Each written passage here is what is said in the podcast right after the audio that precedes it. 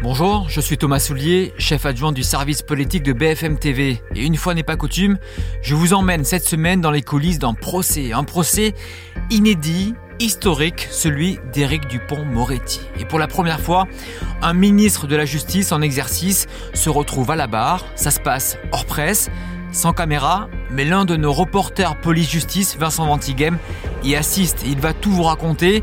Et avec moi dans le studio à B F M T V, Loïc Besson, que je vais interroger sur l'avenir politique du garde des Sceaux, star du gouvernement. Bienvenue dans le service politique.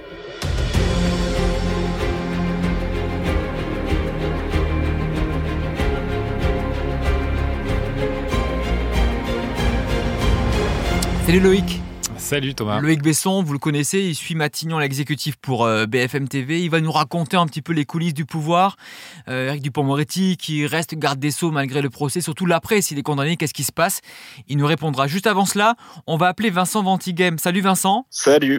Alors, les, euh, tu as beaucoup de fans, donc tout le monde te connaît évidemment, mais tu es euh, grand reporter police-justice euh, pour euh, B F M T V et tu suis ce procès pour... Pour la chaîne, on te voit à l'écran, faire les duplex, nous raconter ce qui se passe. Alors, euh, ce qu'il faut comprendre, c'est qu'il n'y a pas de caméra. Euh, et donc, il n'y a que tes yeux et ta voix pour nous raconter ce qui se passe dans ce procès-là, Éric Dupond-Moretti. Avant d'en venir sur la forme, un mot sur le fond d'abord. Euh, qu'est-ce qu'on lui reproche au garde des Sceaux ? Ce qu'on lui reproche finalement, euh, c'est d'avoir servi son intérêt personnel plutôt que l'intérêt public auquel il est euh, astreint en sa position de ministre. Ça peut paraître un peu technique, on, on lui reproche de s'être servi de sa fonction de ministre ouais. pour lancer des poursuites à l'encontre de quatre magistrats avec qui il était opposé du temps où il était avocat. Et finalement, le meilleur moyen de se rendre compte de ce qu'on lui reproche, c'est la, la présidente d'Anticor, l'association anticorruption, qui l'a trouvé.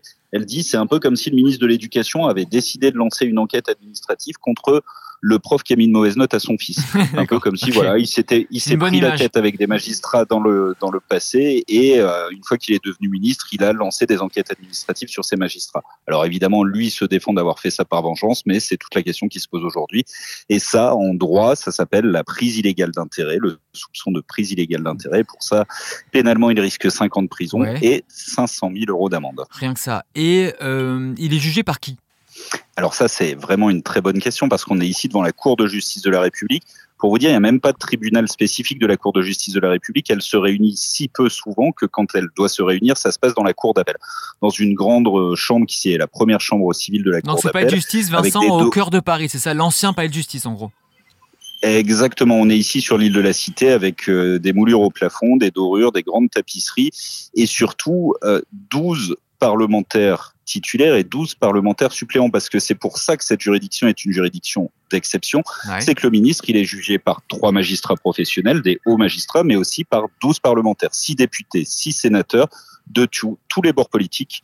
Euh, on a évidemment euh, des représentants de, de la majorité, mais on a aussi, par exemple, Danièle Obono de la France Insoumise, ouais. on a Bruno Bill du Rassemblement National, et tous ces gens-là vont se réunir à l'issue des quinze jours pour décider si Éric Dupond-Moretti est coupable de prise illégale d'intérêt ou non. Mais alors, ils sont en robe, les parlementaires ? Comment ça se passe ? Et oui, c'est ça la petite différence, c'est qu'ils arrivent tous avec une robe noire. Alors, on a l'habitude que c'est la robe des, des avocats, ah mais oui. c'est aussi la robe des magistrats, un petit rabat blanc.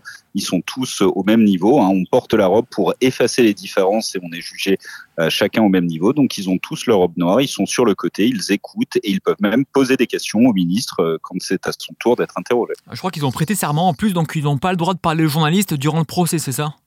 Non, ils n'ont pas le droit de parler aux journalistes, mais on va se prémunir de tout ce risque-là, c'est-à-dire que Euh, tout au long du procès, ils évitent soigneusement les caméras de télévision, ouais, ils ouais. passent sur le côté. Alors, on les voit, hein, évidemment, on les voit dans les couloirs, on les croise, mais ils n'ont pas le droit de nous parler. Le gros risque, c'est que la, les premiers informés de la décision qui va être prise, bah, ça va être eux, parce que ce sont eux qui bien la sûr, prennent, cette décision. Sûr, bien sûr, bien sûr. Et le risque, c'est, c'est que ça fuite avant que la Cour de justice ne la prononce, cette décision. Donc, c'est pour ça qu'à la fin des débats, ça risque d'aller très très vite pour éviter justement le risque de fuite dans la presse par l'un de ses députés ou de ses sénateurs. Alors pour tout te dire, on a essayé d'appeler quelques parlementaires qui euh, siègent à la C J R pour avoir euh, des infos, voir un peu l'état d'esprit dans lequel ils sont, et cetera. Ils ont tous répondu, ils sont bons élèves, euh, on a prêté serment, on ne peut pas. Alors euh, Vincent... Euh, C'était que le deuxième jour du procès, on verra, ça, on ouais, verra au cours du procès. Tu crois que je dois les rappeler euh, bientôt ou pas ? Ils vont, ils vont me répondre. Je pense qu'il ne faut pas hésiter à les rappeler. Okay, ouais. Bon, ouais. J'écoute tes, tes conseils. Euh, alors moi, je suis en plateau, donc j'ai, j'ai vu tes duplex, j'ai vu euh, euh, quelques images, mais alors j'ai vu Éric Dupond-Moretti à peu près une demi-seconde, une image très furtive. Toi, en revanche, tu l'as beaucoup, beaucoup vu. Euh, comment il est, comment il se comporte euh, dans ce huis clos euh, face euh, à la C J R ? Alors, pour parler de l'attitude d'Éric Dupond-Moretti lors de ce procès, il faut en fait surtout commencer par parler de son attitude avant, lorsqu'il était avocat. Ouais. C'est quelqu'un euh, qui est euh, voilà, qui est hâbleur, un peu roublard, euh, qui a des effets de manche, qui gronde, qui tonne dans Éruptif. une euh, salle d'audience. Ouais.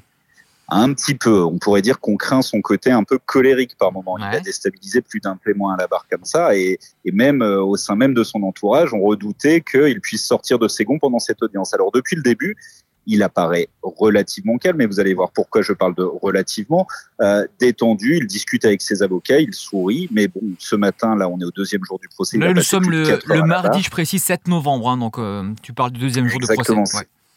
Ouais, le mardi sept novembre, il a passé quatre heures à la barre pour être interrogé, et là, on a senti poindre euh, derrière ce calme euh, apparent, euh, un peu d'agacement, quelques réactions. Et puis, euh, cet après-midi à la barre, ce sont les syndicats de magistrats qui s'expriment. Donc, euh, le ministre est trois mètres derrière eux lorsqu'ils sont à la barre. Et on, on voit certaines de ses attitudes. Il secoue la tête, il enlève ses lunettes, il prend des notes, il se retourne vers ses avocats, mmh. il fait du bruit. Il essaye de déstabiliser comme il avait l'habitude de le faire, à tel point que euh, Katia Dubreuil, qui est l'ancienne présidente du syndicat des magistrats, s'en est plaint à la barre cet après-midi en disant « Écoutez, j'entends des bruits derrière moi, je ne sais pas d'où ça vient, mais c'est, c'est difficilement supportable. » Alors qu'elle savait très très bien d'où ça venait. Ça venait trois mètres derrière elle, de, d'Éric Dupond-Moretti, qui était en train de réagir à ce qu'elle disait à la barre. Bon, il, est, il s'y connaît, il connaît les, les méthodes, Loïc, euh, plus pour l'aspect euh, politique, donc il est jugé en ce moment, euh, et pourtant il est toujours garde des Sceaux, alors ça, ça, ça peut surprendre, euh, lui il a voulu, j'imagine, mais comment il a obtenu gain de cause ? Bah, c'est, c'est une première qu'un un ministre de la Justice ouais. en particulier euh, soit confronté à un procès euh, dans l'exercice de, de, de ses fonctions. Bah, il s'est accroché à son poste déjà en, en minimisant l'affaire, en disant « Attendez, euh, il n'y a pas non plus euh, mort d'homme, ça va vite être réglé, c'est pas non plus une affaire d'État. Euh, » Et jusqu'au bout, après jusqu'au bout, Éric Dupond-Moretti, il savait que c'est pas lui qui avait son propre sort entre les mains et que tout ça finalement dépend euh, surtout du président de la République et aussi de, de, de la première ministre. Et au final, bah, il a Il a eu gain de cause, il a obtenu ce qu'il voulait, c'est-à-dire de rester par à qui, son Par qui Par Emmanuel Macron ou par Elisabeth Borne ? Plutôt bah, par Emmanuel Macron, non ? par, par, par les deux, ouais. deux faits. Après, mmh. oui, dans tous les cas, dans ce genre d'affaires, on parle d'un membre du gouvernement, euh, c'est Emmanuel Macron qui a, qui a le dernier mot. Euh, moi, je suis Matignon, on a bien vu que pendant longtemps, à Matignon, on n'avait pas de réponse à nous donner ouais. euh, sur ce que ouais. deviendrait Éric Dupond-Moretti, s'il serait mis de côté provisoirement, s'il devrait démissionner avant son procès, et cetera. C'est toi, c'est toi qui as eu l'information, tu as eu l'information trois jours avant le début du procès, donc ils ont mis du temps oui, quand même ils à... ils ont mis du temps, et, et ce n'était pas une volonté de ne pas communiquer, c'est simplement parce que ça arrive beaucoup euh, au sein de l'exécutif, c'est qu'ils ne savaient pas. Et parce que bah, Matignon, euh, euh, hiérarchiquement, est placé en dessous de, de l'Élysée et que dans ouais. ces cas-là, on sentait quand même qu'Elisabeth Borne, ouais, on sentait quand même qu'Elisabeth Borne aurait préféré euh, assurer l'intérim durant ces dix jours-là, en tout cas, qu'il y ait une forme de déport, comme on dit euh, oui. dans le milieu, ou qui, qui, qui se mette en retrait quoi, durant dix oui, jours. Alors qu'Emmanuel pas, Macron ne voulait pas, on sentait un peu cette pas, divergence-là. Il n'aurait même pas eu besoin spécialement de, de, de démissionner, il n'aurait pas, pas eu besoin de nommer un nouveau garde des Sceaux, il aurait pu en effet le rester tout en étant en effet déporté. Elle aurait pu prendre l'intérim, euh, comme c'était déjà arrivé, Edouard Philippe qui avait assuré l'intérim du ministère de l'Intérieur pendant euh, un mois. Un mois. Ouais. Et c'est quand même un, un ministère du quotidien où il faut mmh. être présent, donc c'était encore autre chose. Donc ça aurait pu être fait. Après, il y a eu gain de cause parce que déjà, le fait qu'il ne démissionne pas, qu'il reste à son poste, ça minimise de fait l'affaire en disant, voilà, tout le monde se dit, bon, ouais. c'est pas non plus l'affaire du siècle.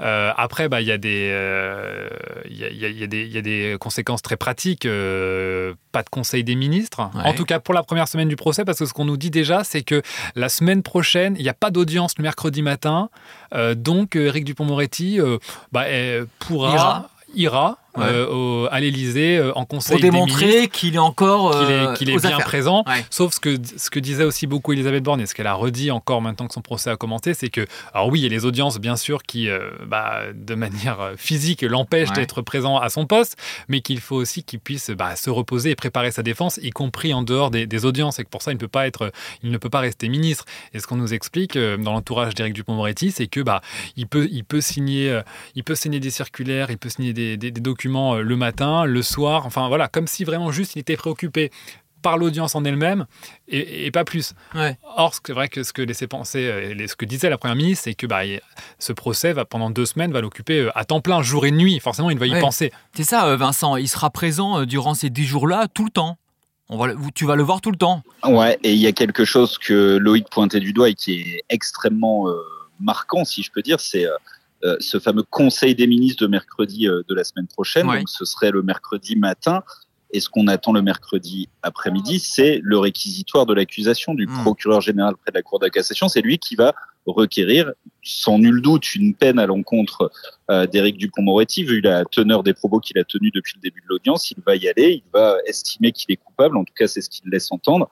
Euh, ça, c'est, c'est quand même assez compliqué d'être euh, au Conseil des ministres en poste euh, le matin et l'après-midi d'être face à celui qui va requérir une peine euh, à, à son encontre, sachant que Euh, alors après, c'est à Loïc de le dire, mais j'imagine que s'il était condamné, les derniers bruits qu'on a, c'est quand même qu'il serait contraint de démissionner. Ça a été dit alors, par la Première oui. ministre, ouais. euh, qui, alors qu'il ne l'avait pas dit clairement, mais qui avait répondu à la question en mode les règles s'appliqueront, bah, sous-entendu qu'un, qu'en effet un ministre condamné doit démissionner, sachant que même là-dessus, il y a quand même une évolution. Euh, ouais. Il fut un temps, il n'y a pas si longtemps, c'est bah, qu'un ministre mis en examen devait démissionner, ouais. et d'autant plus lorsqu'il s'agit du ministre de la Justice, en l'occurrence, parce que forcément, euh, bah, il ouais, y a un ouais, conflit ouais, d'intérêts ouais. euh, majeur. Et Et d'ailleurs, euh, sous, euh, sous Emmanuel Macron déjà, en l'occurrence, c'était François Bayrou qui était garde des Sceaux mmh. et qui très tôt avait dû démissionner parce qu'il était mis en examen pour les affaires des ouais. emplois présumés fictifs du MoDem. Mais alors, oui, elle, a, elle a grisé à l'époque qu'il n'était pas euh, mis en examen, était resté au gouvernement. Il a quitté le gouvernement seulement quand, quand il a été condamné. Oui. Alors, pour raconter la petite histoire, Vincent,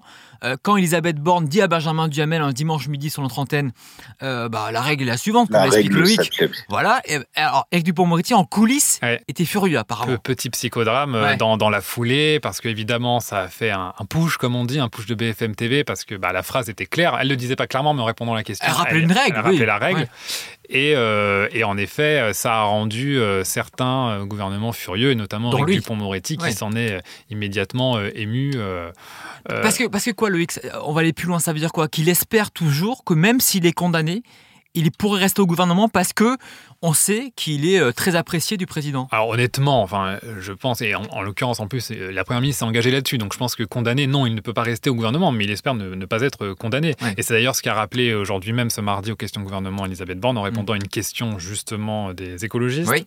euh, au sujet de la position délicate d'Éric Dupond-Moretti en ce moment. Euh, bah, Elisabeth Borne lui a fait un cours, euh, un cours de droit euh, en rappelant sa présomption d'innocence, et elle est même allée plus loin en disant que le garde des Sceaux avait toute sa confiance. Euh, Vincent, ça c'est l'aspect politique, mais l'aspect judiciaire, toi, les sources que tu as, les sources judiciaires, est-ce que tu, tu sens que ça penche plus pour une condamnation ou justement non ?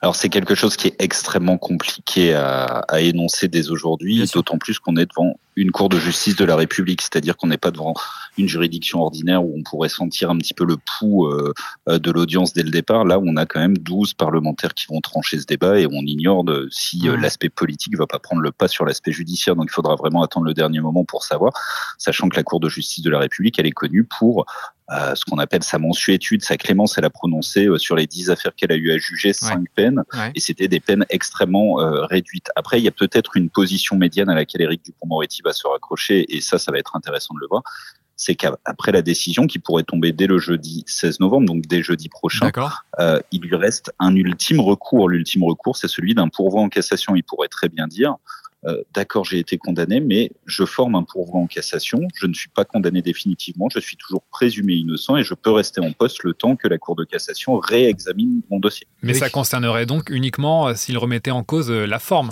Oui, sachant qu'on est ici sur une procédure devant la Cour de justice de la République avec des hauts magistrats euh, qui vont veiller justement à ce que la forme soit irréprochable. Donc on peut estimer aussi que ce serait un moyen dilatoire peut-être de, de rester en poste ouais. comme ça en attendant. Euh, Parce que c'est, que c'est la, quoi la les délais, euh, Vincent, justement ? Après la Cour de cassation, c'est, le délai c'est combien de temps ? Si, s'il est condamné et s'il fait appel ?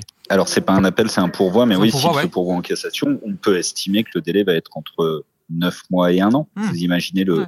sursis entre guillemets que ça pourrait lui accorder. Et, et, là, et là, Loïc, Emmanuel Macron pour le garder durant ce délai-là. Après, ça poserait quand même là, pour le coup, énormément de questions. Ah, C'est-à-dire oui. qu'on repousserait serait, le ah, curseur encore un peu ah, plus loin. Ouais. Il serait extrêmement fragilisé. Ouais. Et disons que l'affaire prendrait peut-être encore davantage, euh, davantage d'ampleur. Ça poserait plein de questions. Il faut se rappeler quand même que Emmanuel Macron s'est aussi fait élire en, en deux mille dix-sept euh, sur euh, le renouvellement de la vie politique euh, et l'exemplarité. Ouais. Euh, alors, il est déjà critiqué là-dessus parce que mmh. maintenant, euh, des ministres mis en examen restent en poste. Euh, son bras droit, le secrétaire général de l'Élysée, est mis en examen et reste en poste. Il euh, n'y a jamais eu question d'ailleurs qu'il qu démissionne. Si là, entre guillemets, un ministre était euh, condamné devant la Cour de justice de la République où il n'y a pas d'appel possible et quand bien même il y a le, le pourvoi en cassation et qu'il qu jouerait donc sur ce délai, sachant qu'encore une fois, la cassation ne concerne pas le fond mais mmh. uniquement la forme, ouais. disons qu'il pousserait le curseur encore un peu plus loin. Là. Et surtout qu'il y a notre ministre oui, qui va se retrouver devant la justice, que... Olivier Dussopt, à la fin du mois. Oui, Vincent, le, le, le mot de la fin ? Non, non, mais euh, je, ce qu'il faut préciser aussi, c'est que quand bien même il y a ce pourvoi en cassation, vous imaginez les déplacements du ministre de la Justice condamné oui. par la justice pendant un an. C'est quelque chose. C'est, c'est, c'est, là, on n'est pas sur un numéro d'équilibriste. Hein, on va au-delà de ça. C'est, ouais. quelque, c'est une position qui est quasiment intenable, en fait. Merci Vincent. Bonne suite et fin de procès. Fais-nous vivre tout cela sur B F M T V. On te euh, suit attentivement. Merci à toi, euh, Loïc, et on reparlera tout ça euh, tous ensemble. Merci les gars.